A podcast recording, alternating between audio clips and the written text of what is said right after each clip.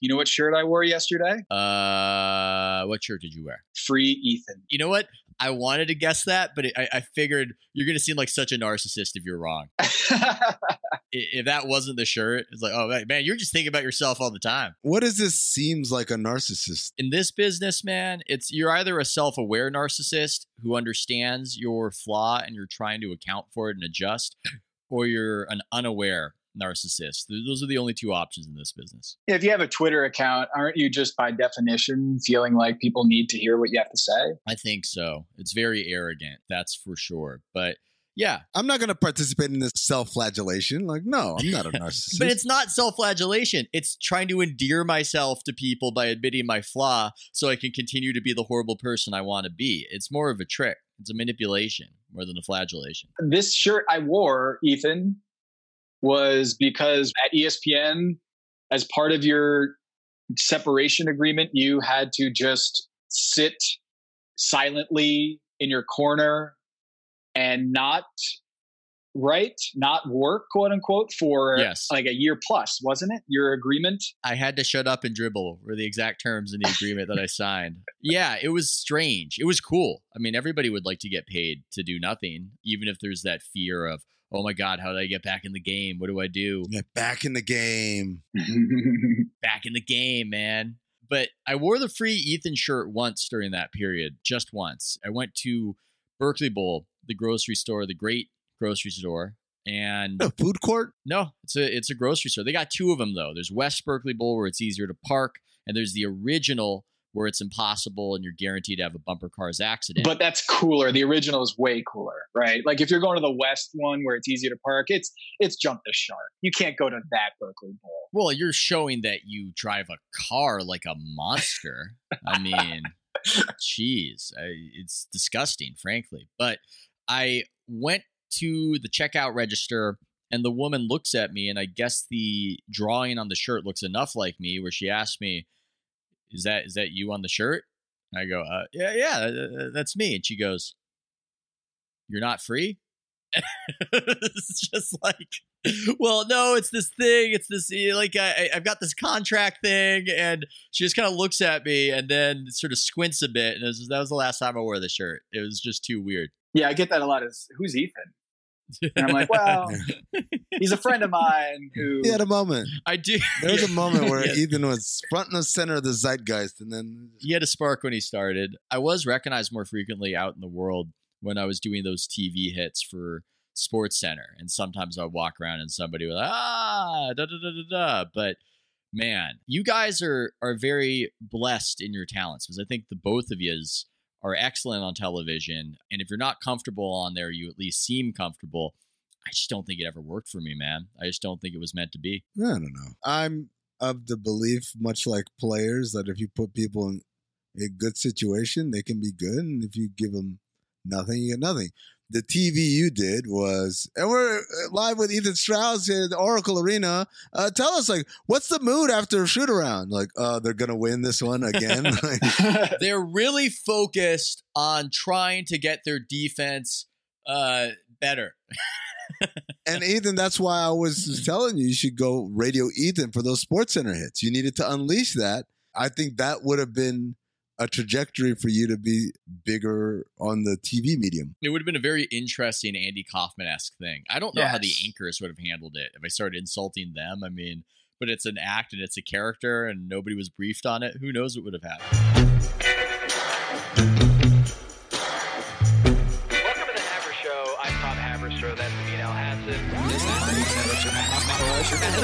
Welcome to the Haber Show. I'm Tom Haberstroh. Welcome to the Haber Show. I'm Tom Haberstroh. That's Amin Elhassan. All right, we're joined now by our senior Golden State Warriors beat writer, Ethan Sherwood Strauss, who's covered the team for years. Ethan, you've been around the team for a long time. Stephen Curry is coming off an extension, a long term extension with the Golden State Warriors. Klay Thompson appears to be coming back on the comeback trail. The Warriors just drafted two teenagers after being around the team at some practice facility events this past week. How would you describe the atmosphere for the Golden State Warriors? I would describe it as rage filled. on my part at least. I was told that I was going to be on Scott Van Pelt's Hour of Sports Center. Instead, I have you, a no name, asking me questions that are completely obvious. What's the mood? It's terrible. This is supposed to be a championship dynasty. Joe Lacob promised everybody this. He said they would reign forever. Are they reigning forever or are they reigning never again? Because Klay Thompson got fat and happy and injured, and Steph Curry is all about the money. Did he do the Tim Duncan of giving up some of his contract to keep things going? No, he is not Timmy. He doesn't want it that bad. He wants the cash. Okay, folks? That's what he's all about. The Warriors, they sold out. They're Silicon Valley dweebs. They're not champions any longer.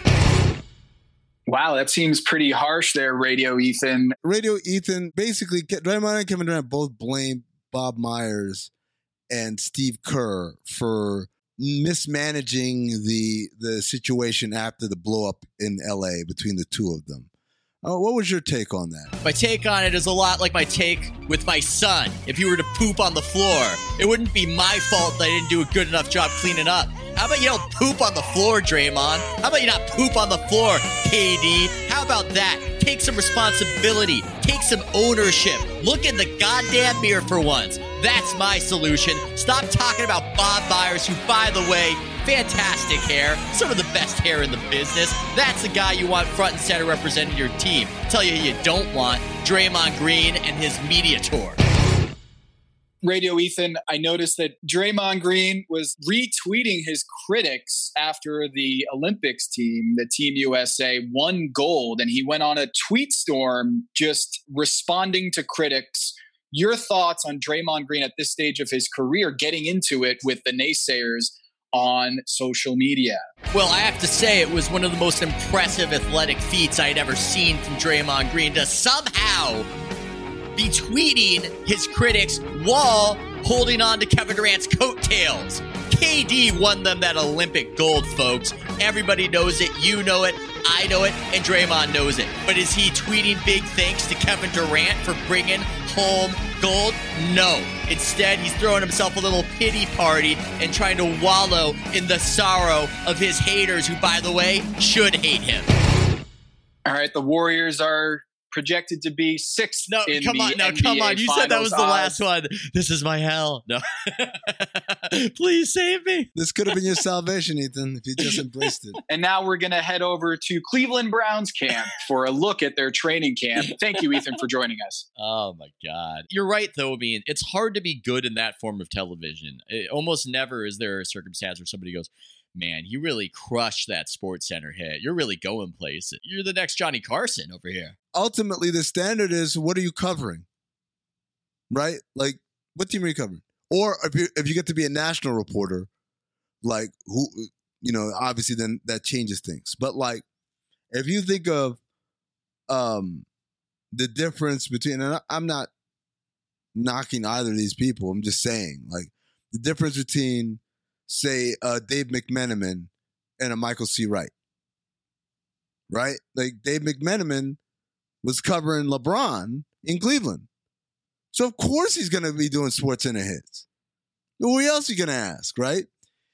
But it's not because Dave McMenamin was like far and away one of the best at TV. Now you might say Dave McMenamin is a great writer, and that's why he was assigned the Cleveland job. Right. Hearing that. Yep. Right. That makes sense to me. But the television choice of who's on Sports Center really comes down to the relevance of the thing that you're covering.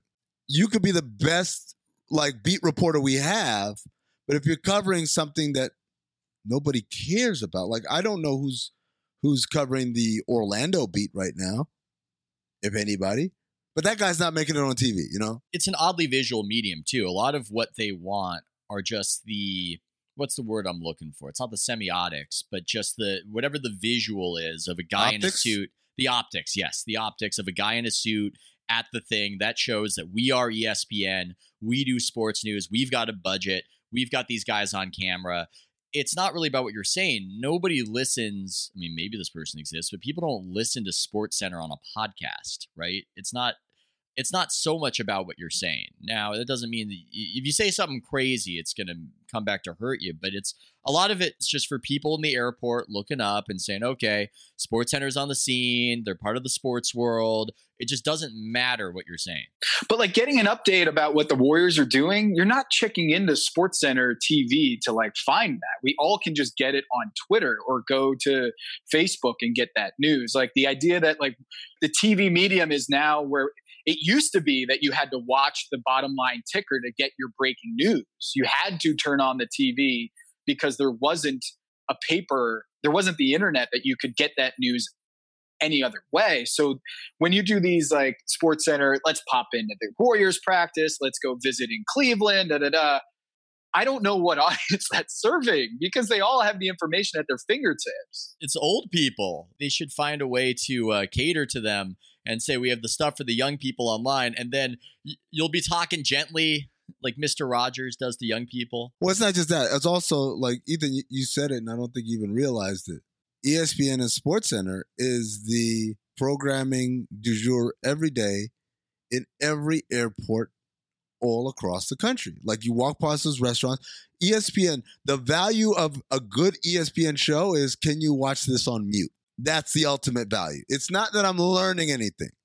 It's that I can have this on mute or on the background or whatever, and it is going to be entertaining enough. One of the funniest things that happened. Remember they had that documentary on HBO about the college uh, scandal. Yeah. players getting paid or whatever. The scheme. The scheme. There you go. Oh yes, yeah. I remember. I know where you're going with this. Yeah. And there's a scene where like I'm I'm on the screen in the background I remember. Amin's in the middle of this documentary. It's my favorite part. while they're ha- making this clandestine deal to get like DeAndre Ayton or somebody paid to go to Arizona, and like I'm on mute. Then that's like that's it. That's what that's ESPN right there. That's it's something you have on mute. You're part of life's screensaver. I mean, I've been in the gym. When I go to the gym and they've got those TVs. Yeah, the gym. I'll see a friend of mine or or Mhm. colleague, and I'll go, ah, look at that right there. Okay, bars, gyms, airports, like all of these things are just like think about the number of places you see ESPN on and you see people that you know. When you start to think of it in those terms, you begin to realize people who appear to be animated better for business oh yeah, than the cool reserve person. PTI, which is a great show, and both of those guys are obviously legends. But part of what makes PTI so good is it is visually entertaining. On mute, seeing Tony kind of like uh, go in histrionic, seeing Wilbon give like these eye rolls and stuff to things that Tony's saying, seeing the background with the faces, they put on the the gear and the garb, the mailbox. It's all visual cues so that I don't even need to hear what they're saying. I'm entertained. well, PTI is one of the most influential shows in television history. I say that, and people go, like, no, that's crazy. That's crazy. That's not true. It's like, no, you, hey, you know that ticker that you see on the uh, side of like every single news show and uh, CNBC show and everything else? That came from one show that came from PTI. That way of doing it, of we're going to talk about this and it's coming up, so stick around. That was an advent. That was brilliant production. And it's always been a brilliantly produced show. Everything that makes it feel fun and light and fast, somebody put a lot of thought into that. the bell, the clock. Oh, yeah. Like everything about it is just it's it's dopamine. It's really like it really connects straight to your central nervous system and like this is this feels awesome to watch. It would be funny if we did this whole podcast and we're just talking about ESPN studio shows and we just never mentioned the jump with what happened. And it's just this big elephant in the room in this Ah, whole conversation. Ethan, I was getting there. Ah, I was getting sorry. there with I- the I just shirt. the shirt. I didn't know we were going there. I didn't know. I was going with the shirt of, hey, Ethan, did you give Rachel any advice yet?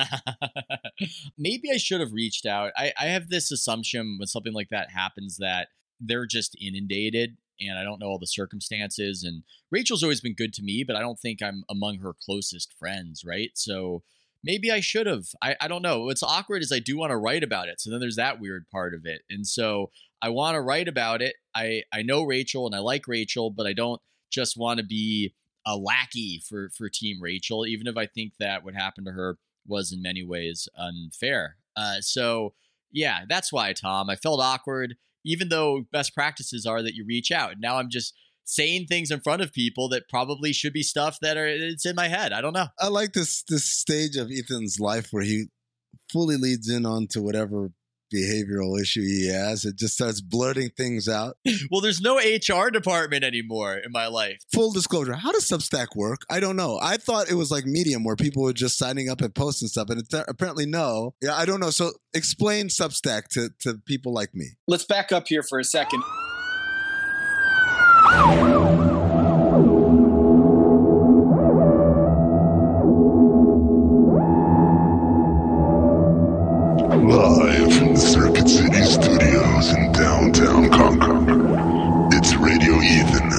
House of Strauss.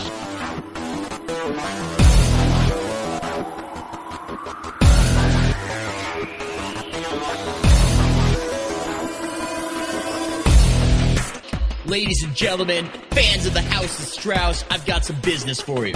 I've got something very serious to inform you about. Ethan, since the last time you were on the show, you said you had something in the works. You didn't want to talk about it. Yeah. And here it is. You are now at Substack. You have your own newsletter, website, whatever you want to call it, a Substack at Substack called House of Strauss. And this went live like two days ago. Congratulations. Thank you. It's been a rush and a thrill. Substack is a newsletter. Uh, you can visit it like a website, but it will also be emailed to you. And the idea is that you subscribe and you pay the creator um, that you like and you support, and they can basically say anything because there's no, at least for them, there's no HR department.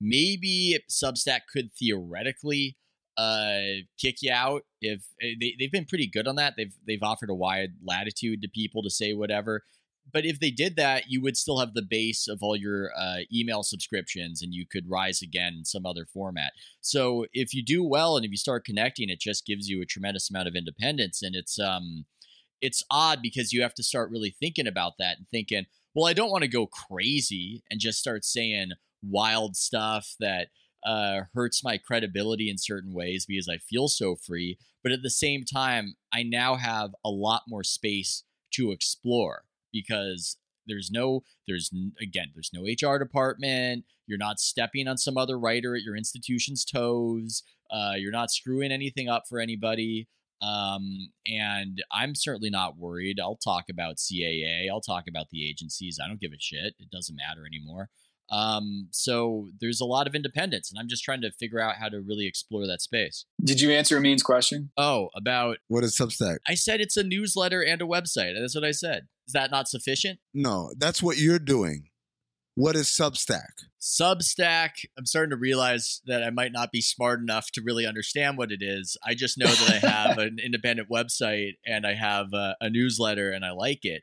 Um, I think it's a place where people can have that and it facilitates people having a newsletter. It's a place that facilitates people having a paid for newsletter. Can anyone just get up? like, I'm gonna start a Substack today. Yes, Anyone can. I got the vibe that it was kind of like there was a recruitment going on there. there is. There's both. So anybody can start a Substack, but also they like bringing on uh, journalists and offering them uh, a salary or an amount of money to do a Substack Pro deal where you get uh, a year of salary and you get your subscribers up and then they take the training wheels off the bike and you're pretty much free to go but you kick them a little bit of money too. That's the kind of uh, two tier system of substack. Who is the most successful Substacker? i don't know but i think andrew sullivan uh, is up there. He announced that he has 100000 subscribers um, and matt Yglesias has already been uh, has also been very successful. Yglesias took a pro deal that i think paid him $250000 and he took it and then it turned out that he had way way undersold himself and that if he hadn't taken that deal he would be making millions of dollars off his uh, subscribers which i guess when his pro deal ends he will. But one of the advantages that sullivan and Yglesias had whatever you think about them because they're centristy pundits who i'm sure have uh, offended some people and other people like them but the thing that they had is that they had been blogging since the early 2000s, where there was uh, incredible first mover advantage to be one of the first guys in that scene. So they just had this war chest of all of these emails um, to which they could blast out a message of, "Hey, I'm on Substack. Uh, subscribe to me." And that just gave them an incredible head start. And what I'm learning is that those emails are gold. You know, like save the emails that you have. It's just an incredible um, bridge to be able to do whatever you want to do next. So I think that's one of the lessons of Substack so far. You took the opportunity to write about basically sports business. You wrote about Nike. You wrote about lots of you know NBA ratings and why the NBA ratings uh, are still a very big story um, compared to Major League Baseball and NFL. The NBA's ratings, as you cite, have fallen 45% or so over the last eight or so years, decade, whereas Major League Baseball and their network ratings um, and the NFL are fairly flat. Um, so you've basically come out swinging, hitting topics that are controversial. And I gotta say, reading your stories, and I think this is probably why Radio Ethan is so therapeutic to listen to, is that it's very rare to read this, read this stuff. And I guess kudos to you that you've found a gap in the market of journalists or reporters who have been inside, have been also outside, um, and have a perspective that they're willing to speak up on some of the sports media issues or the sports business issues that um, everyone else is conditioned to silence because it is not uh, good for your career to speak out um, against some of these larger stories. Maria Taylor and Rachel Nichols. I at at Le Batard show. I mean, I, I'm pretty sure. I mean that your and Jemele Hill's video segment on YouTube at Le Batard show is, if not the biggest, um, trafficked content piece that Le Batard show has done. But it's right up there, right? Like people love this stuff. They love reading about sports media content. Ah, do they? That's that's the thing I've never I've never really uh pinpointed whether people actually love it or do we love talking about ourselves. And so we convince ourselves that there's there's a, a marketplace for this. Um i think obviously because the other thing is it goes back to something that ethan talked about a long time ago which is what is viral in the internet sense not isn't necessarily news for the rest of the world. And the rest of the world is much bigger than twitter right? Everyone i know who isn't on twitter who asked me, said, Hey, I heard Rachel got what happened to Rachel. This is when the thing first broke back in July. The when I explained to them, they're like, Oh, right? Like the the signature conversation I bring up is with my cousin, who's absolutely not a social media guy. He said, What happened to Rachel? I heard like some shit, and she said some da da da. And I said, Yeah. Yeah, I was like, you can look it up. I don't feel like I, at that point I'd explained it a hundred times. See, I tried, but all I could find was her statement. So, what do you mean her statement? So, yeah, she had a statement. And I said, what's the statement say? And he starts reading these quote unquote smoking gun things she said on camera. To regular people, it was so mundane that they actually thought what she said on camera or that was recorded was actually her apology because she says, Maria deserves everything going to her and all that stuff. You know what this dovetail uh, dovetails with is uh, is my theory is that if you don't apologize, nobody ever reads the statement of you saying you did anything wrong. Right. It's just one of those things where so it's funny. Obviously, the news that the jump got canceled and Rachel's not doing NBA anymore, it kind of revitalized the same small segment of very motivated people. Oh, you guys were tap dancing, but what happened now? I'm like, bro, first of all, none of this is a, is a is a surprise. Second of all, it doesn't mean that she was wrong. Like again, the funniest thing in this whole thing is that people hold ESPN to be above reproach. Mm. ESPN would never fuck this up. It's almost by design. Right. So it's like Rachel being taken off NBA coverage and the jump being canceled isn't proof that ESPN is inept. It's proof that Rachel was wrong. Now everyone else has to suffer. Really? Like I, first of all, everyone who was responsible for making that show what it was, which was critically acclaimed, a good ratings getter, respected by the industry, respected by the commissioner, the uh, players, the coaches, the, the the front office execs, everybody watched that show, loved that show, right? And it got good ratings, right? Everyone responsible for that by the end was gone. It was Rachel and two more producers, and that was it. I said one in my tweet. It was the second guy. I forgot. Everybody who was there to Build it was gone. We had already left. Was it me, Danny Corrales, Kevin Wildes, Amina Hussein, Tracy McGrady? We're all gone. Like all was left was Rachel and and a rotating cast of people that were not there in the beginning and not there for the for the rise. They were th- they were there to ride what was already built. It was a fun show to be on in the beginning. I love the point you're making because I don't think the jump near the end was as good as the jump at the beginning. Um, and maybe I'm biased because I was partial to the show where my friends were on panels and they were having conversations and it was a lot of fun. But that's how I see it. And yeah, Amin's right. It's not really remembered. People are thinking about the jump now as what it was. And really, it's the decimated jump that they're talking about, the cleaned out jump. So the question that people would naturally ask, and I hate that I'm asking you here because I would like to write it in a, in a post. so I'll just have to repeat what you say. Why did that happen? Why did it get cleaned out? The show didn't match the aesthetic of what Bristol wants. You saw in the story, I think John Ourand of the Sports Business Journal said, in its place, they hope to like come up with a new NBA show modeled more closely to NFL life. That's what Bristol likes. We're important and wearing suits. And, you know, The Jump was a show that wasn't afraid to be goofy, wasn't afraid to have fun, not pre-scheduled fun. Like at 12, 13, we'll, we'll be having fun. Beep, boop, beep, boop. Like, like NFL Live and other signature ESPN shows it was a show that wasn't afraid to be goofy and funny and also deep and also spend a, a 20 minutes talking to one person uh, about a topic, you know, when Mark Cuban came on or whatever. Like we were a show that did things that weren't or that were atypical for what Bristol considers TV program. It's not unlike, by the way, what happened to Sports Nation when Michelle Beadle left, right? And what happened was they tried to reimagine it.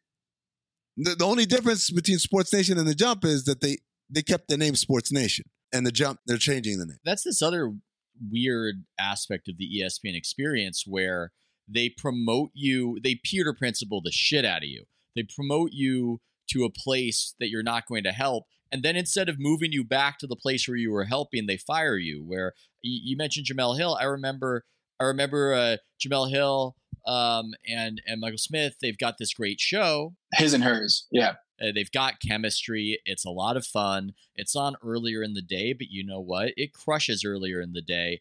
And so, what does ESPN do? They go, "Hey, can you guys save Sports Center? Can you totally reimagine Sports Center? Can you just reinvent the wheel for us?" And it doesn't happen. And they might have their own version of why it doesn't happen or why it didn't work. No, it doesn't work because they're not sincere. There's like, hey, save my. It's it's like you you're driving.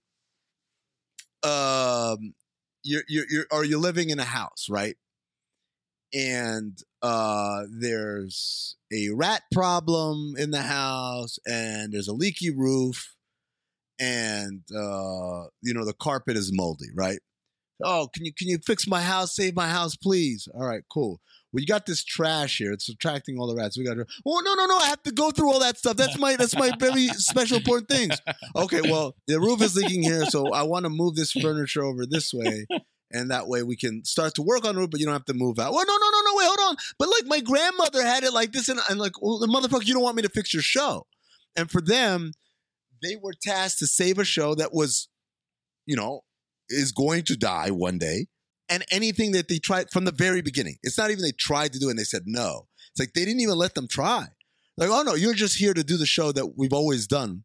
But we think by putting your faces there, that's going to save it. Yeah. And regardless of the why, I just think that that is the standard pattern that they say, you did great. Let's invite you up here. And it's so funny to me. Why can they never just bring you back? Why can they never just take you back to the place where you were helping? Okay, Beadle, let's get you back in Sports Nation, make Sports Nation go. Okay, Jemele, you know, Michael Smith. I mean, obviously there were aspects of what happened with that whole deal, but they can't just do his and hers again. They always fire you for not living up to expectations. Well, because I think what that message sends to the public is that it was Michael and Jemele's fault. Mm. Because if they put him back on the previous show and say, "Oh, go back to what was like super successful," then that means that it was a management or a produce a producer, an executive mistake, which is we we put you in a place that didn't work.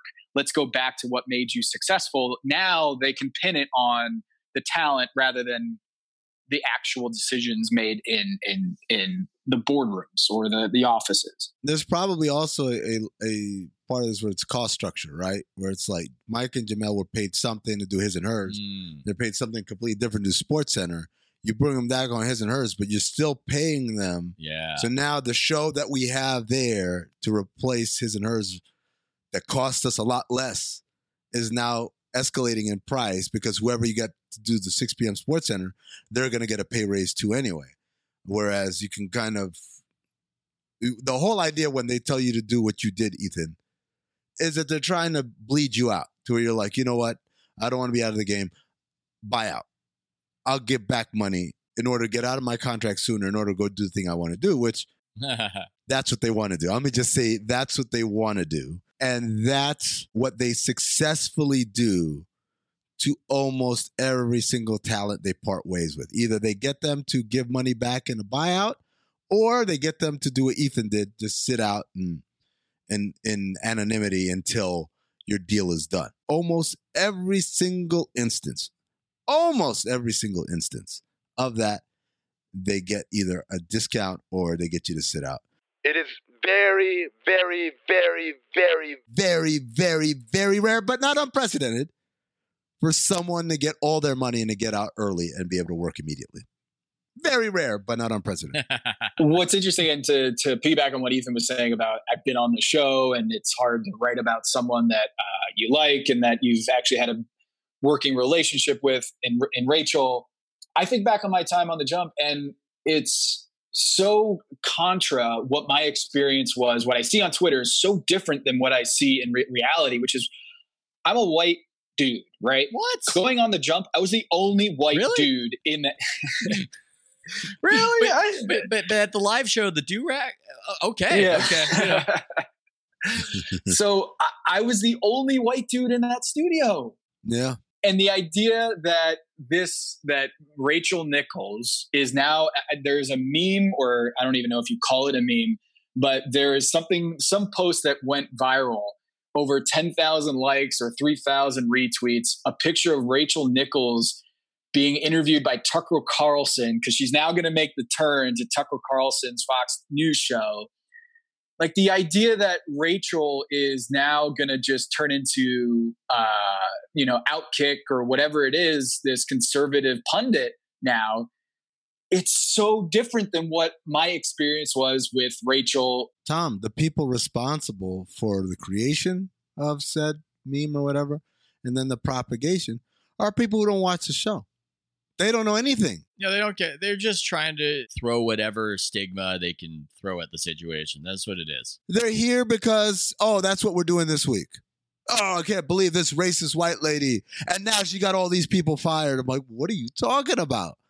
What are you talking like? But like, but uh, none of them know anything. These are people who are wholly and proudly ignorant of the situation, but they think of because of a couple of tweets they read that are summarizing a story that is kind of not. I won't say not the best reported. Are they trying to kind of project the future? Um, and they're trying to sort of imagine what's going to happen because she has been uh, cast out um, in this in this way theoretically that it has to do with this particular orthodoxy and that will quote unquote uh, red pill her and that's why we will see her. I mean, maybe that's what they're saying. And then there's an interesting question of I don't think she would ever do that, but would that theoretically be her best move monetarily to completely go that direction? Would it? I don't know. I'm just thinking aloud. I, I don't think. Well, I think. Hold up, I'm about to call Rachel. Just Rachel, Rachel. Yeah. I mean, I, I think to me, it's like that would be the case if she were a true pariah, but she's not. Mm, And that's what people know. She's a pariah to 3,000 people on Twitter. mm, I'm sorry. You fucking don't matter. mm. None of these people matter. None of these people matter. It's interesting though. I I mean, this is a totally different topic. it's an interesting thing. I'm thinking about it. You're saying that she wouldn't. Well, she wouldn't do that because she she still has juice. She can still get back in the industry, or Absolutely. it's just or it's just not what she believes, or she wouldn't. And no, she, it's have not what she believes. That's one. But two is she doesn't need to. She's not in a point of no return. I'm on the record that I wouldn't do any show, uh, but I would go on pretty much any show. It depends on like the subject material, but different people have different feelings on it. Like my feeling is whoever asks me, that's where I'm showing up. I like that Glenn Greenwald will go on any show, that he will go on Democracy Now, he will go on Fox News, he will go on anything. I like that. But this is this one exists in a specific context where it's about you and how you've been wronged and that's yeah that gets a little bit that gets a little bit dangerous as i think I did notice, you, Ethan, you just wrote about this the silence of sports media and journalists and whether they're complicit on the divisive or the polarization of of any issue or any topic, any current event uh, example. Where I'm sitting here and I'm like, I just saw the news yesterday that Rachel Nichols is being removed from air on all ESPN platforms and they canceled the jump because of her views on diversity at ESPN or that she was taped in her hotel room, a hot mic situation in Orlando Not a hot where mic. she is Not a hot mic. Stop saying it's a hot mic. Stop saying it's a hot mic because I see that people say Hot mic insinuates that you were on the air. Yeah. right like the number of people are saying like uh, her fault for not knowing that her mic was hot. Like no, no, they turned it on. They have the technology to turn it on remotely. The only way around that is literally if you like power down your device. And I don't know about you guys. How many guys power down iPads? yeah, it's yeah, it's it it's a it's a really really complicated situation because uh, as I've read as it, this at fir- first and foremost it should be a privacy issue is like this is uh it wasn't like she posted this on Twitter herself it was an invasion of privacy it seems like where she's in a hotel room not knowing that this was on and it recorded her comments about the situation um but what I, where I was going with this is I didn't see one NBA player say good riddance Rachel get out of here Yeah. Dude, And they will. Giannis Antetokounmpo posted like a comment under her Instagram post with the heart and the prayer hands and everything. Yeah. Like you guys think that like all of these guys like and again it's the same thing it's like if the people it's, uh, it was I'll give you a great example, a much lower stakes example. People in Toronto because like 3 years ago when I picked the Raptors to do something and then they ended up getting swept. I got I was on Sports Nation, which is a funny show, and I was like, you know what? Toronto, Canada doesn't even deserve sports teams anymore. I did, I, I, I channeled a little radio Ethan, right? Uh, spot the lie. They take that clip and then years later repurpose it as if I said it like in the middle of their championship season, as if I said it in the middle of this season, right? And as a result, there's like this contingent of people online and and oh, call in the radio stations whatever in Toronto or Toronto fans who think that I hate Toronto. And my thing is always like, I wish you could line up the entire organization, your president, your general manager, your vice president, your director of global scouting, your head coach, your assistant coaches. Ask, ask them about me. Like you hate me, you think I hate your organization, but your organization really has no problems with me. Hmm.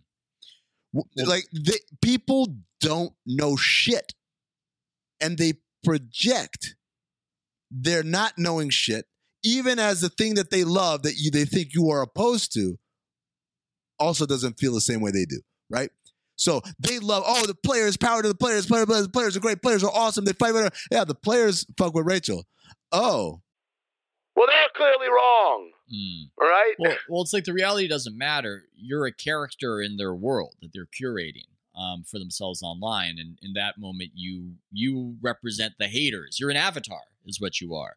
And then for some other people in this Rachel situation, she's an avatar of something else that they don't like, and that's that's really what it is. And what you are at your core almost doesn't matter and it's almost not even worth fighting it i know that i represent bad things to certain people and i don't think that that's me um, and I think it's a caricature or it's not true, but you can't really argue with it, and people are entitled to their criticisms. But it does get, it does get rather it does get rather crazy and completely unmoored from whatever the source of it is, and it's just something we have to grapple with.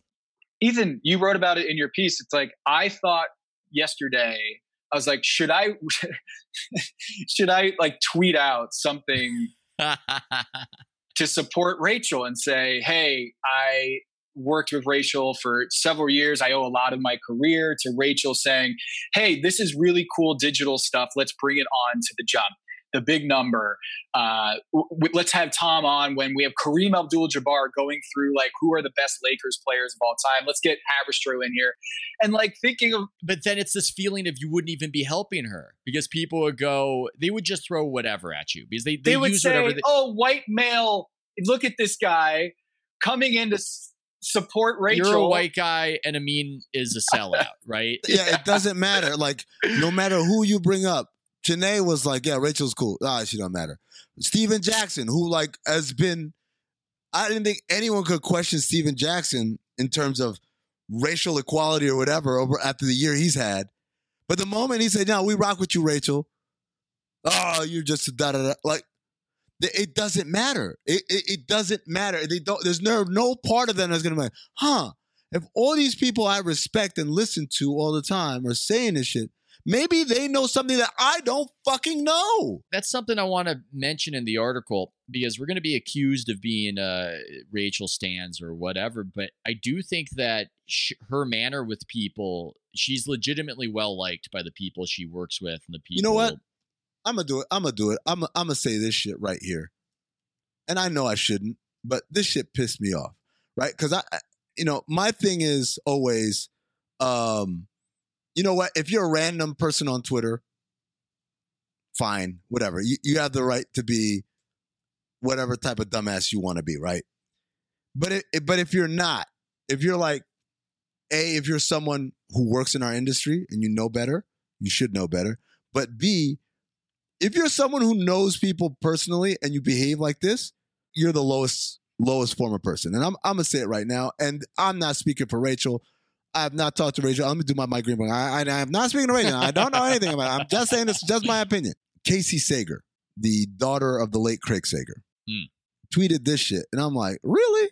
Someone who's been nice to you and looked out for you and all that stuff, you gonna say this shit? Quote, she had a year to get out in front of the story to apologize or at least have a conversation with her colleagues who took issue with the recording she accidentally made available. And she didn't. What cost her her career at ESPN was what followed that one mistake. Okay, number one, she did apologize in private. She did attempt to have a conversation. She was rebuffed. And she didn't make it available. It wasn't a recording. Yeah. She was recorded without her. So, all right, already three. And by the way, you as a random person on Twitter, you get to have that. As someone who has Rachel's number or, or at least a DM line to her, I don't understand that. All right. She goes on to say, quote, not to say that there weren't any issues prior to that, quote, one mistake. Maybe that's why she didn't bother trying to chalk it out with her coworkers. Just saying that she should have known better than to think it would have all just go away if she ignored it. Relationships matter. Again, all of this is incorrect.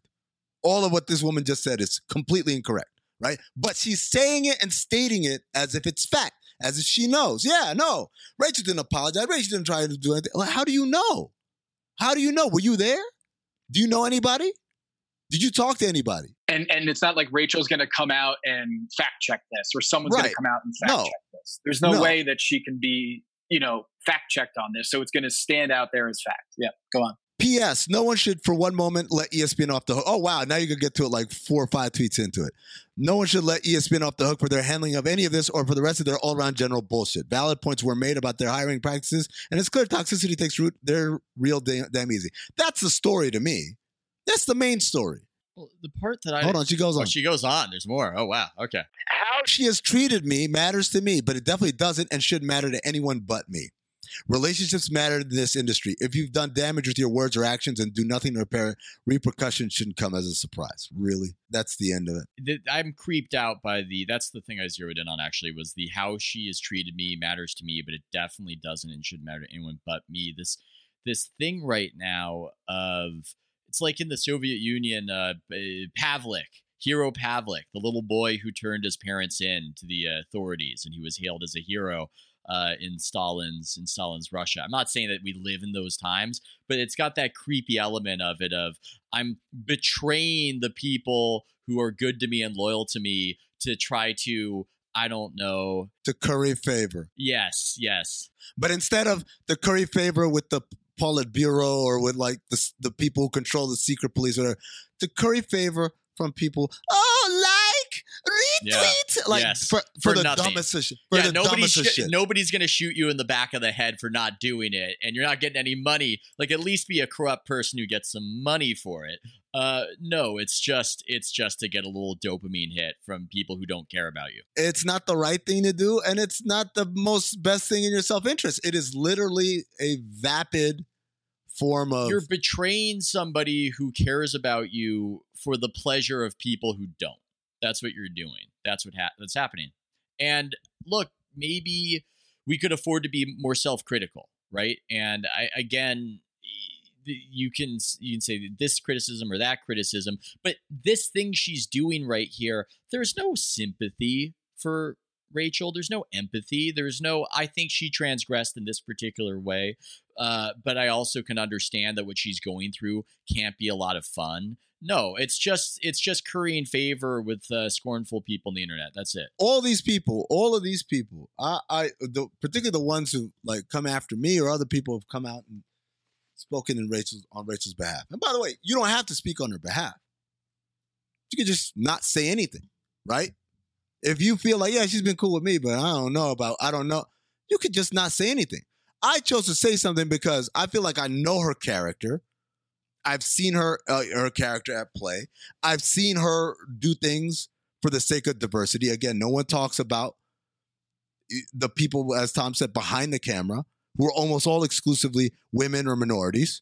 when the place where like the only white people on the show are Rachel and then Tom sometimes, Brian sometimes, Ramona sometimes. I know I'm jumping in and interrupt, but this thing, I, I'm doing the same thing where you want to make sure that you're not appearing biased, but sometimes we lean too much on that. It's people are saying, "Oh, you picked the Warriors to win the championship because you're biased," and I go, "Well, it's easier to hear a car alarm if you're next to it. It's easier to know what's up. You know, I can go to, I could have gone to Antarctica, right, and to the station people work at." At that moment, and they're doing science, and they don't even know what's going on with it. They'd have a totally unbiased take on the NBA that season. Uh, It doesn't mean it's going to be informed by anything. Uh, Even I, the other day, you know, Jared Dudley's retiring is going to be a head, uh, an assistant coach on Dallas' staff, and I said Jared Dudley's one of the smartest players I've ever been around. Great communicator uh, and respected by players. He's going to be a, gr- a head coach in this league really soon, and he's going to be. I think he's going to be a great head coach because he has all of the things that you want your coach to be. And some dude was like justifiably biased, and I'm like, would you rather someone who never met the dude like to make this declaration? I, I don't understand what people are searching for, and it's not, and it's very different from like what you pointed out in your in your first Substack article about the twisted benefits of CAA, for instance, of a CAA represented journalist reporting about a CAA represented team uh, trying to acquire a CAA represented player, right? It's amazing. Like there's think about it. actual benefits going on in that Yeah. behind the scenes transaction, right? Yeah. I say these nice things. This makes it easier for me to break other news. You guys look better. You guys get to acquire the player. Like everyone benefits. In the case of me talking about Jared Dudley, what benefit do I have? Not a newsbreaker, right? So it's not like Jared's going to give me the scoops, right? I'm not on the payroll, not represented by his. I don't actually don't think his agent likes me very much, to be honest. I'm just saying this from like I've been around this guy. I know this guy. It's the same shit I said about Nick Nurse. It was around Nick Nurse a decade ago when he was our G League affiliate coach. I knew Nick was going to be a good coach because I seen him. I work with him. But it's like if you're not, if you live in a world where literally like the moment you see a Ethan saying, "Oh, of course," right? and the more if that's your whole thing is, "Oh, of course," well then you're never going to learn anything because everything at some point has a level of connection or proximity. And not to say that we, we can't sometimes be biased to people we like. That happens. That's another component. But you got to look at it nuanced. And uh, yeah, I have no idea if his agent likes you or not. I mean, but I'm pretty confident that he could never admit he did if he did. And we'll just have that be a sneaky, you know, if you know, you know. Kind of thing. Wait, what? What? If he did like you, I don't think he would be comfortable admitting it. is what Oh no, saying. I don't. I don't think so. I think other agents that I know are very openly fond. Eh, Okay, okay. I'll, I'll I'll I'll I'll put it in the chat. I'll put it in the chat what I'm talking about. It'll be just uh just just for us. Bossa Nova. Well, okay, Bossa Nova. Just say it. You don't even have to put it in the chat. It's a bossa nova. Go ahead. Go. Show me your shit. is what I was uh, getting at. Oh yeah, yeah, yeah, yeah. Oh yeah, yeah. Thick as thieves, as the warden in Shawshank would say. Anyways, Ethan, so this is kind of going dovetailing into what you wrote about, which is a lot of people on Twitter who are friends with Rachel. I would include myself in that category. We were largely have just sat on the sidelines of the story. We haven't really said anything. I mean, excluding. Um, and that creates this vacuum in which the loudest voices are people who are not close to the situation and can opine from afar. And that is going to be the, the conversation of record. And it's almost the same thing you wrote about is that so much now, Ethan, of Twitter and social media is people have conditioned themselves to like, you know what, I'm not going to get in the middle of that story. I'm just going to sit on the sidelines. And it creates this dynamic of the people who are not close to the story or know what's happening are just muzzled and silenced and realizing it's not worth getting in the middle of this conversation. And it creates more divisiveness because it create like because it is so polarizing, because of Rachel Nichols' story is so polarizing, I just feel like the cost of me jumping in here is just not worth the the benefit of like speaking up on this and saying like I really like my time with Rachel. I think she's an, a really good journalist, and the fact that no NBA player has like stomped on her grave and said, "That's right, take it, Rachel," like that's right. Is I think is it should be noted that there isn't this like rallying cry of thank God Rachel Nichols that that turncoat that someone who is uh, qu- quietly racist person. Like no one's saying that. Like amongst NBA players like wouldn't you expect that if Rachel Nichols was this this behind the scenes just cutting uh, black people or African Americans left and right because they don't feel that uh, she doesn't feel like they deserve their their positions or whatever their money or, their or their stature. You don't think that people would come out and be like, at this stage, be like, she had it coming. I, for years, I've disliked Rachel Nichols, and it's about time that she she faced the music on this. Yeah, you sometimes get a good sense of where people are at by the silence. I mean, that's sometimes a clue. I felt that way in a few stories I've written that were controversial. Um, you know, Kevin Durant, for instance, I think uh, he had, he had a reaction to my talking about his free agency, and I, I, obviously I got a lot of backlash from fans and everything else. And the whole time during that era, I was thinking, do you guys notice the complete absence of his teammates having any issue with what I'm saying? Like, do any of you notice that? Is there, is there any? Because th- these guys will pipe up when they when they feel offended on behalf of their teammates. They'll do it. that's the weird thing. It's like you guys see these guys like look, Damian Lillard, because Henry said he's requested a trade.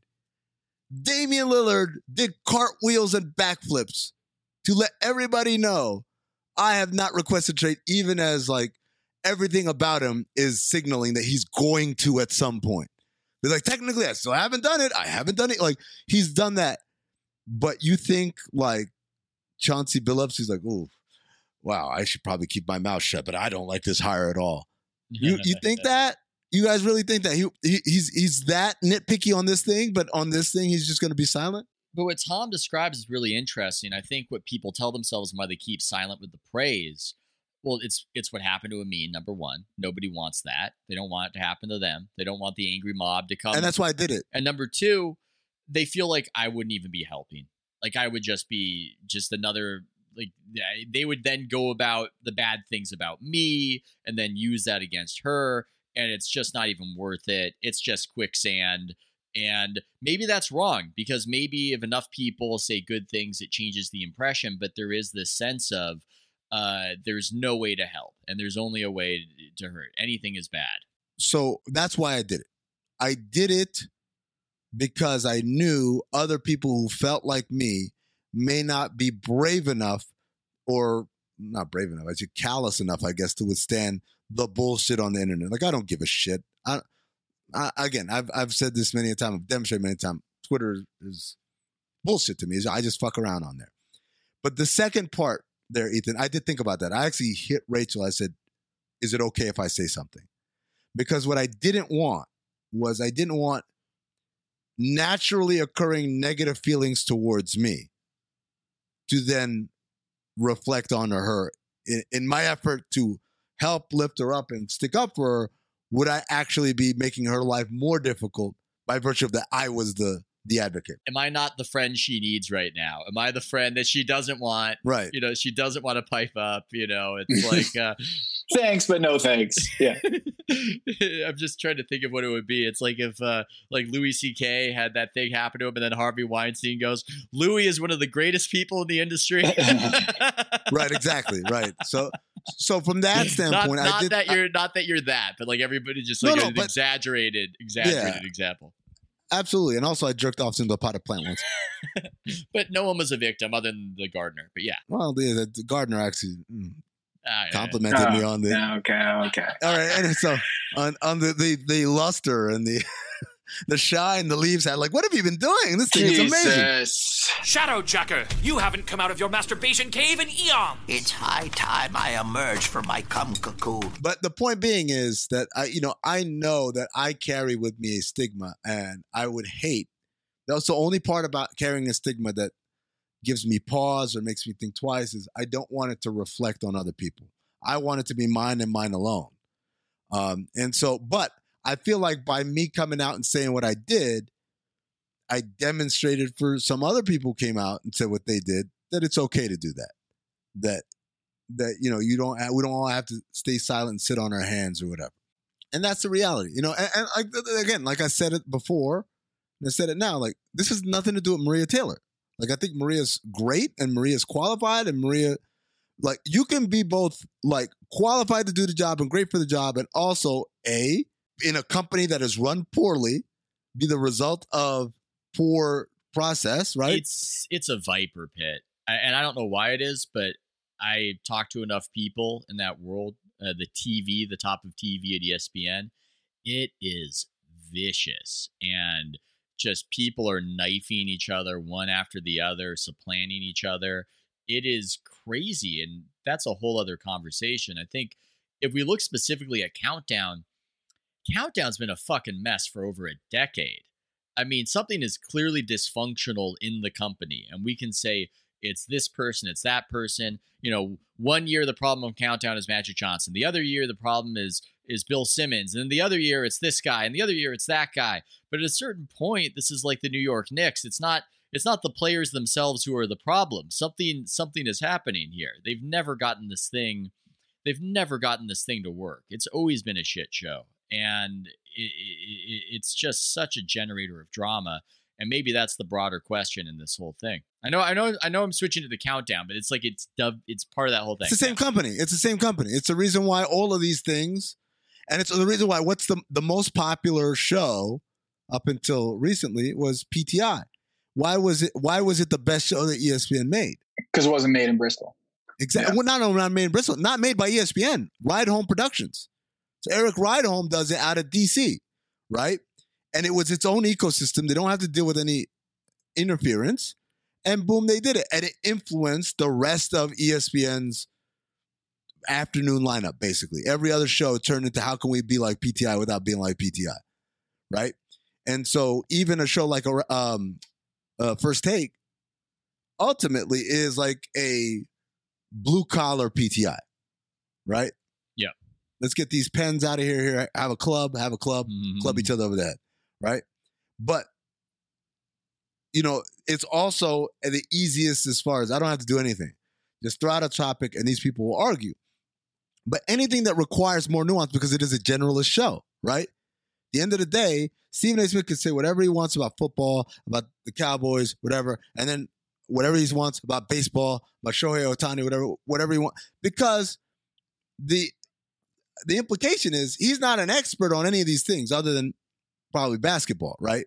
Everything else he's doing is a generalist point of view. And so we're moving on. But when you talk about a studio show covering the NBA, okay, now that shit doesn't work anymore. Now you actually need some level of nuance and, you know, and delicate or, or a way to discuss things. Or at the very least, you need some chemistry. And that's the other thing that ESPN doesn't believe in. They don't believe in chemistry. They don't. They think everybody is imminently replaceable. Skip and Stephen A had chemistry. Whatever you think about Skip Bayless, whatever you think about Stephen A, by the way, part of the reason they both had chemistry is that they're masters of the change of pace. They're a pitcher who will throw you the fastball, and I'm talking tonally, right? You think of a rapper you like, they a lot of times are really good at this. Ludacris is just one example of It's a, a point, pick and roll action where it's like they just know how to dance together, right? but I'm talking about individually how How they talk? He talking about you know, you know uh, uh, uh, Ethan Strauss. You mean to tell me that the Golden State Warriors But that is had is no a demon- other recourse? But the, no, no, no, no, like it's that up in that uh, with the Skip Bayless is the well. I thought that the Warriors were the best run organization ever in the history of mankind, not just sports, everything. But then I heard that conversation that changed. It's that. It's the staccato. It's the yes, it's all of those elements. And if you can go fast and then you pull it back and now you go slow, it's a demonstration to the audience of extreme confidence. You are not nervous. You are so in control that you know that the audience is with you when you are projecting as loudly and as quickly as you can, and you know they're with you when it's settle down, story time, lean in. They both had that. they played off each other. They stood up to each other, and it was incredible chemistry. And you know what? Frankly, uh, a little bit of a guilty pleasure of mine. Old school first take. It was uh, some entertaining television. But now, but now, feels like ESPN's really got nothing, nothing really for him. I mean, other than the old PTI. This is how you know, and uh, this is not a, a criticism of Stephen A. But when your answer is just to put Stephen A. on every product, it tells you you, you have absolutely no idea what you're doing. You found the one thing that your brain understands this works, and now your mission is just put it everywhere so it can keep working. I mean, what it- what happens because th- for those who don't know, the jump is taped in LA at Yes, the Staples Center, LA Live, uh, concourse there. What's left of that outpost there? Like that was supposed to be the the the NBA's epicenter was going to be that LA Live with the Lakers, with the Clippers, with the ESPN's studio going to taping NBA Countdown and the Jump. And now if they're killing the Jump, I know that they're saying they're going to replace it with a new show that's going to be quote more like NFL Live. But it doesn't it seem like to you that they're just going to downsize that outpost in LA and just I guess do things out of Bristol and New York now? Like what's left? because remember, at one point we were doing Sports Center coast to coast in there. We were doing the jump. We're doing Sports Nation. We're doing uh, Nacion. We're doing Ahora Nunca. Uh, um, we were doing uh, what else? We were doing there. Oh, and the late night Sports Center. And I believe of all of those shows, one exists. The late night Sports. I don't even know if now or later any of that's the Ahora o Nunca's still around. All those shows got canceled. And by the way, many of them were great performing shows. So, like at some point, now mind you, they on the dot com side decided, hey, we're going to move our editors and everything out to LA. Because a certain someone decided they didn't want to live in, in Bristol. They wanted to live in LA. Someone with, with some, some modicum of control and power. Right? So you did all that, and now everything is shut down. At some point, the lease doesn't even pay for itself. Right? To have anything there. Does it for to do Sports Center? Like at, at that point, to do one show a day at 11 p.m. local, 1 a.m. Eastern, I, or or excuse me, 2 a.m. Eastern. I, I don't I don't know. Yeah, yeah. What's the point anymore? It does seem to me that that LA like Hollywood Jalen and Jacoby was also in LA too. That's seven shows we had going. and Ethan, I guess to to go back to what you've written about is, um, okay, so the NBA coverage is now what? Like to go more NFL live. I guess that suggests that it's going to be more Bristol based or or uh, news breaking based, or or have people who are based in Bristol or, or New York. I don't know. I don't watch NFL live enough to know. Um, but what is what is like the show that ESPN should do, Ethan, as as now the purveyor of uh, sports business and sports media content? Like, what would you, if you were Ethan Strauss, NBA TV show producer, like, what is going to be the most successful in whatever measure, maybe ratings, NBA content? Like, what would the TV show look like? I can just tell you what I would want to see because it's very hard to predict what will resonate. But I think about Rachel and I think about one of her skills is she's an excellent interviewer. And yet, so much of the jump is facilitating, playing point guard, being on the panel. Remember that guy Firestone? Was it what was his first name? Roy? Was it Roy Firestone? Yeah, Roy Firestone of that era. Whatever happened to that guy? Number one, where it seems like he vanished in the thin air. Maybe that's a story. Um, but whatever happened to the long form, big, sometimes emotional interview? And I don't know if you can do that sort of show every day. I think ESPN likes having their daily shows, but I would like a show where there is a hyped interview. It's going to be over an hour. Maybe there's an audience there, maybe there isn't. You get somebody who's excellent at that. It's very old school, which is why I like it because it would be almost going against the grain of what everybody else was doing. And if you get enough out of the interview, then it can really drive the conversation and it can really be what everybody else is talking about if it's uh, done well and you get the right guests. And so that's at least that's one idea in my head of something they should do. should it be just analytics and X's and O's? Because I think there's a there's a group of NBA Twitter that says it doesn't seriously cover the NBA as it should. Are we talking about countdown or are we talking about the jump? All of it. How should ESPN approach covering the NBA on its TV programs? Because I don't think that an X's and O's show, unless there is someone who's magical with X's and O's, I don't think that that show drives eyeballs. I think the audience wants John Wall posted a, a, a liked a photo of the Lakers, and now should we build a segment about would John Wall work next to LeBron James, or did you see the shoes that that PJ Tucker brought to Game Six? Like, let's bring out a segment on that. Like, I I wonder if people want the off court stuff more than the on court stuff because X's and O's, like, how much can people watch of a pick and roll analysis before they turn the TV? I would like it. I know Amin would get a kick out of like, oh man, that's a hammer, da, da, da, but I don't know if the general fan cares. I've got a bunch of different thoughts on this. Uh, number one, for countdown and for halftime, they maybe should go in that direction because that could be their comparative advantage because they can't beat TNT on fun and the most famous jocks possible on that studio show. They just can't compete with it, so they might have to differentiate themselves by being uh, the smart guys or girls, and they might need to do that. So it's a possibility, um, and I could see that. Uh, but the other thing is this there is no higher bar to clear right now, not in terms of highbrow, not in terms of uh, value to humanity, but in terms of just getting something that resonates than a sports show that's not the game.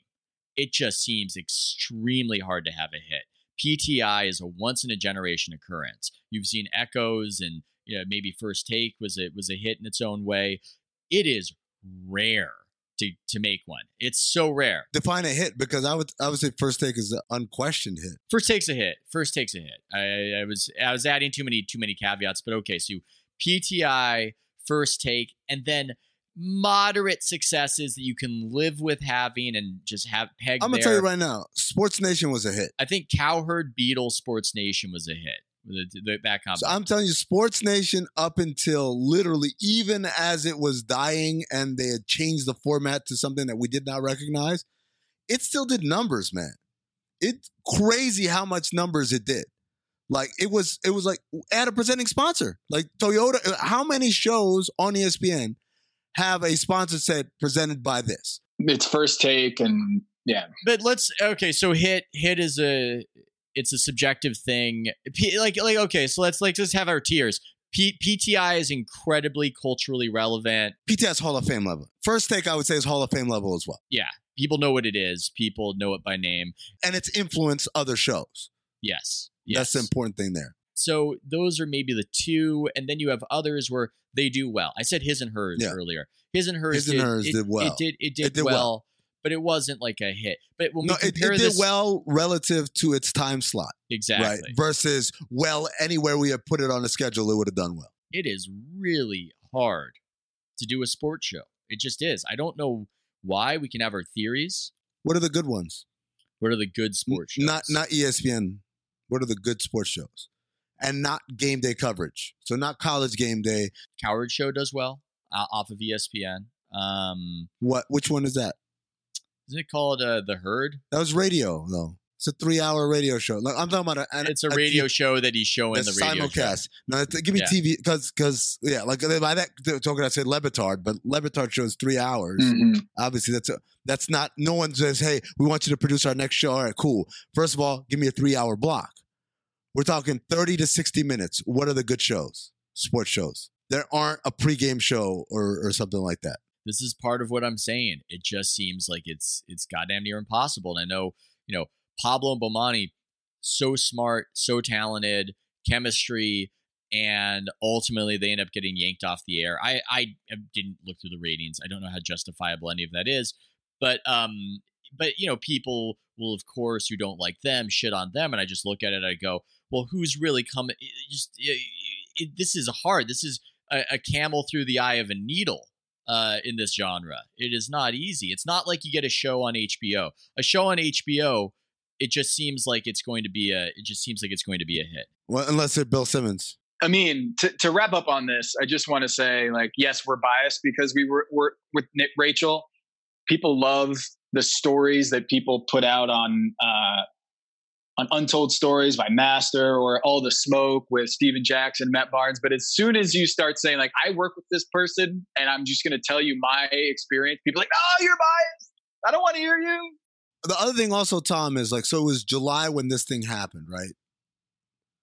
And apparently, according to all these people on Twitter, Rachel's an awful person. Not one awful story about Rachel from behind the scenes. Not one. Not one. Because this is the time Hey. to air it, right? Hey, she cut me off in line at the calf. Hey, yeah. she cussed me out because I didn't have her coffee on time. Hey, I got fired because she couldn't stand having uh, a a uh, uh, you know a black woman on staff or whatever. Nothing, nothing. Like like Harvey Weinstein shit hit.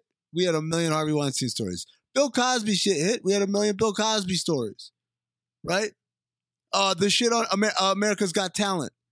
That shit hit. We had a million stories about all the racism behind the scenes and stuff that was happening with Simon Cowell. And on Rachel, maybe this is just the summer drought of people are on vacation, they're not paying attention to the news. But I've just been stunned at the lack of commentary about this story because Rachel is. Think about this. I mean, how many daily columnists or national writers, daily columnists, media personnel are women in the NBA? How many daily columnists? what Rachel did with the jump is every day write an essay about the NBA and present it on air. Oh yeah, yes, yes. She was not a point guard that's set up for assists. She was not uh, Brevin Knight. She wasn't. Ish Smith. No one's Ish Smith. Okay, but Rachel Nichols is not just dishing it out and letting them like once I make the pass, I'm just going to stand off and let them. do Right. Rachel was scoring. She was the one who was coming out from the A block with an essay that she wrote every day. She was Damian Lillard. Yeah. To illustrate, it took me like literally a couple of years of filling in for Rachel to be able to do that. Because, and you know, I am, I guess, using analogy, I'm a scorer. I'm going to go out there, I spit opinion left and right. But sitting in that seat, I was so concerned about setting other people up. They would have to remind me, me, you got to give your opinion too. Mm. You got to drop your your your your take too, your spin too. That don't feel don't, don't skimp on the analysis because you're in that chair. And so, like to strike that balance is not an easy thing, and she did it better than anyone, pretty much because she's the only one who's doing it. Right. And, and I just don't want to lose sight of the fact that what Rachel did, and I think what's one of the reasons why she took that job to be the face of the jump on her own daily NBA show, is that she was not satisfied with sideline reporting duty because she was reporting but didn't have enough of like, why can't I just sit there and be a columnist and opinionated and have my voice in the show? And it's easy to think like, oh, you know, maybe they're like now that the jump is over and it was it turned into something different than what it started. But let's not lose sight of the fact that what Rachel Nichols did was she was a woman covering the NBA on a daily basis and also writing and opining and becoming a voice on the NBA. As a woman, I can't, I mean, I can't find another example of that. Maybe you can correct me here, but she, in many ways, was a trailblazer in that space, right? Yes, absolutely. It doesn't happen. Yeah. And she wanted that platform and to say, listen, women don't get these opportunities a lot in the NBA. It's usually, hey, welcome to the jump. We have Tracy McGrady here. Tracy McGrady, um, Russell Westbrook was traded to the Lakers. What are your thoughts? No, Rachel would say her viewpoint, her analysis yeah. at the top, and then send it over to T Mac, right? Or Amin or Brian Windhorst or whoever it is. So I just think when we talk about Rachel Nichols at what it is the story has become, do not lose sight of the fact that she created something that was driving a driving force in lifting diversity and lifting female voices in a space that she had broken through on her own and done did something that not many people had done if at all. So like i said i am not an insider. I'm not reaching out to rachel. I have not done any of that but it is odd to see people jump all over the no no pun intended like dot like pile on to what the jump has become which is moving away from journalists being on the show and, and moving towards having uh, really charismatic personalities, uh, former players on the show as the pundits. It started out as something and it evolved over time into something else. Rachel Nichols deserves a lot more credit than she has received in moving the needle on the diversity and moving the needle on those issues. It's just there wasn't a lot of Rachel Nichols out there doing what she was doing, covering the NBA and being a voice, an opinionated voice on a daily basis. Well said.